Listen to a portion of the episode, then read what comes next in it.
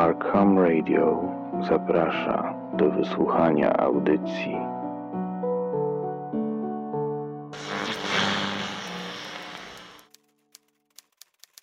Trzynasty maja 1920 roku. Szanowny panie profesorze, zapewne ze względu na to, iż odroczyłem mą odpowiedź o kilka miesięcy, uznał profesor, iż zaniechałem dalszej z panem korespondencji. Nic bardziej mylnego. Zapewniam, że jako jest pan profesor autorytetem w dziedzinie, wziąłem sobie pańskie słowa do serca. Tym samym poczyniłem odpowiednie kroki, by to, co tym razem pragnę panu przedstawić, posiadało wartość inną niż tylko anegdotyczna. Przechodząc więc do tego, co udało mi się ustalić. Zaraz po otrzymaniu pańskiej odpowiedzi, niezwłocznie stworzyłem kopię kilku stronnic odnalezionego przeze mnie dzieła, a następnie wysłałem je do Nowego Jorku, adresując bezpośrednio do rąk wojnicza. Tworząc kopię, koncentrowałem się głównie na wytworzeniu wiarygodnego odzwierciedlenia obcego alfabetu.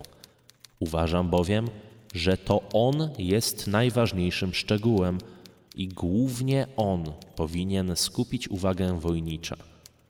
Właściciela manuskryptu poprosiłem o sporządzenie kopii kilku stron, które zawierały ilustracje roślin, a także kobiet, tych, które odnalazłem również w domniemanym egzemplarzu Darwina. Nim Wojnicz zgodził się udostępnić mi kopię, wymieniliśmy kilka listów, a gdy antykwariusz upewnił się, że nie jestem oszustem i w rzeczy samej posiadam coś, co może mu pozwolić rozwikłać tajemnicę manuskryptu, przysłał obiecane stronnice. Nawiasem mówiąc, kopie na tyle dokładne i piękne, że gdybym nie rozpoznawał faktury nowego papieru, nie uwierzyłbym, że są wyłącznie kopią. Rzecz jasna, pan Wojnicz nie zgodziłby się na to wszystko, gdybym nie obiecał mu, iż gdy tylko zakończę swoje badania, przekażę mu oryginał książki, w której posiadanie wszedłem. Kartki, które otrzymałem od wojnicza, stanowią rozszerzoną formę jednego z fragmentów rękopisu. Tak przynajmniej ustaliłem, porównując znaki w obydwu egzemplarzach. Zdania w obcym języku są żywcem przepisane z manuskryptu. Widoczne jest jednak, że osoba przepisująca pominęła część treści. Oczywiście tym razem nie będę oczekiwał, że pan profesor uwierzy mi na słowo. Zgodnie z pana radą do listu załączam oryginał rękopisu z muzeum, a także kopię kilku stronnic z manuskryptu Wojnicza. Kontynuując, pragnę odnieść się do pana zarzutów, że profesora zdaniem bezcelowe wydaje się panu, by Darwin zapisał w rękopisie własne angielskie komentarze, mimo posługiwania się językiem łacińskim. Oczywiście zgadzam się, że Charles Darwin, jak każda wykształcona osoba w jego czasach, studiował łacinę, ba, zapewne również i grekę.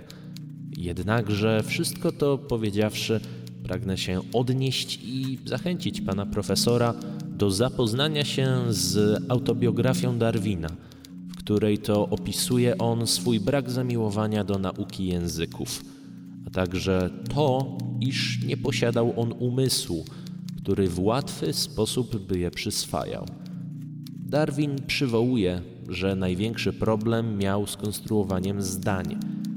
Biorąc to pod uwagę, nie dziwiłbym się tak bardzo, jak dziwi się Pan, że mógłby on w dziele, którego treść rozumie, pokusić się o pozostawienie kilku komentarzy w języku angielskim.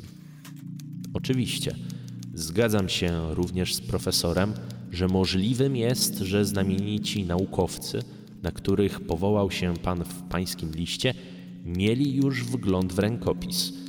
Przyjmuję jednak śmiałą teorię, iż nie posiadając mojej perspektywy, kontekstu obcowania w przeszłości z manuskryptem Wojnicza, musieli w istocie pomyśleć, że utwór ten, nawet z łacińskimi i angielskimi komentarzami, nadal pozostaje tylko zbiorem baz graniny. Kończąc, niejako obronę moich twierdzeń, pragnę przedstawić panu, co udało mi się ustalić, tłumacząc łacińskie zapiski. Niestety, jeśli chodzi o ten język, to z przykrością muszę przyznać, że moja biegłość pozostawia wiele do życzenia. Z tego też względu o tłumaczenie i wyciągnięcie wniosków proszę również profesora.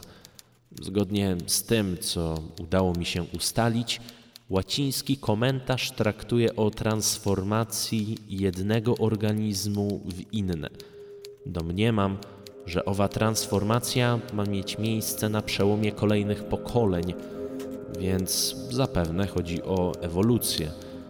Komentarz opisuje jednak pewną rażącą z perspektywy współczesnego badacza opinię, jakoby organizmy transformowały, zatem ewoluowały w konkretnym, nadanym przez kogoś, niestety nie dane mi odczytać kogo, kierunku. Tekst po łacinie opisuje, że istoty zostały wybrane, by pełnić różne role. Łacińskie nazwy tych ról są dla mnie niezrozumiałe.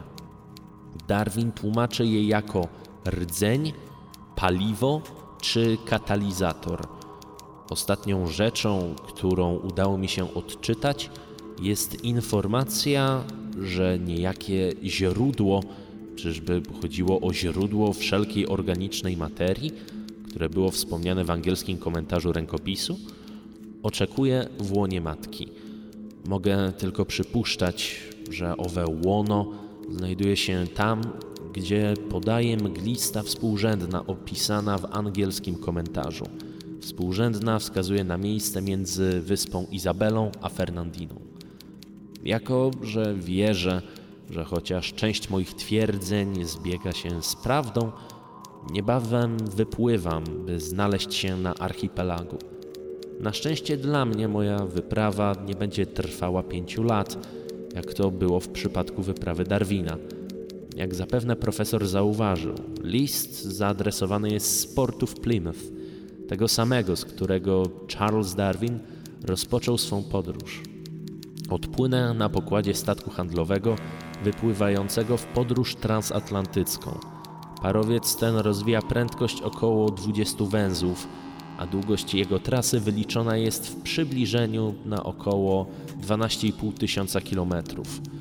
Jako, że jest to okręt przeznaczony w głównej mierze do transportu towarów, moja podróż przedłuży się o kilka siedmiodniowych pobytów w następujących miastach.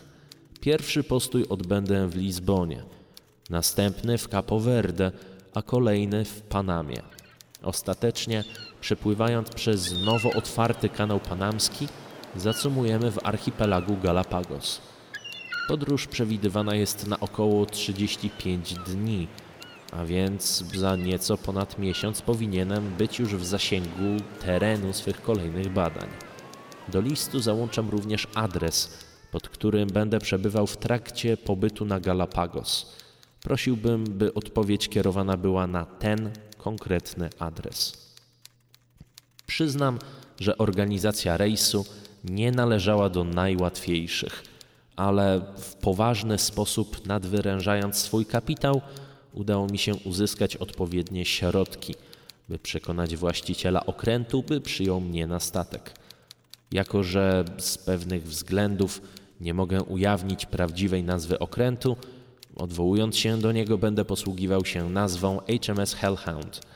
Niejako w wolny sposób, łącząc nazwy HMS Terror, na którym podróżował mój krewny, przodek Francis Crozier, a także HMS Beagle, na którym odbyła się wyprawa Darwina. Tak więc HMS Hellhound odpływa jutro. Liczę, że gdy przybędę do archipelagu wysp Galapagos, pańska odpowiedź będzie już tam na mnie czekała. Z wyrazami szacunku, Kenneth Melvin Crozier.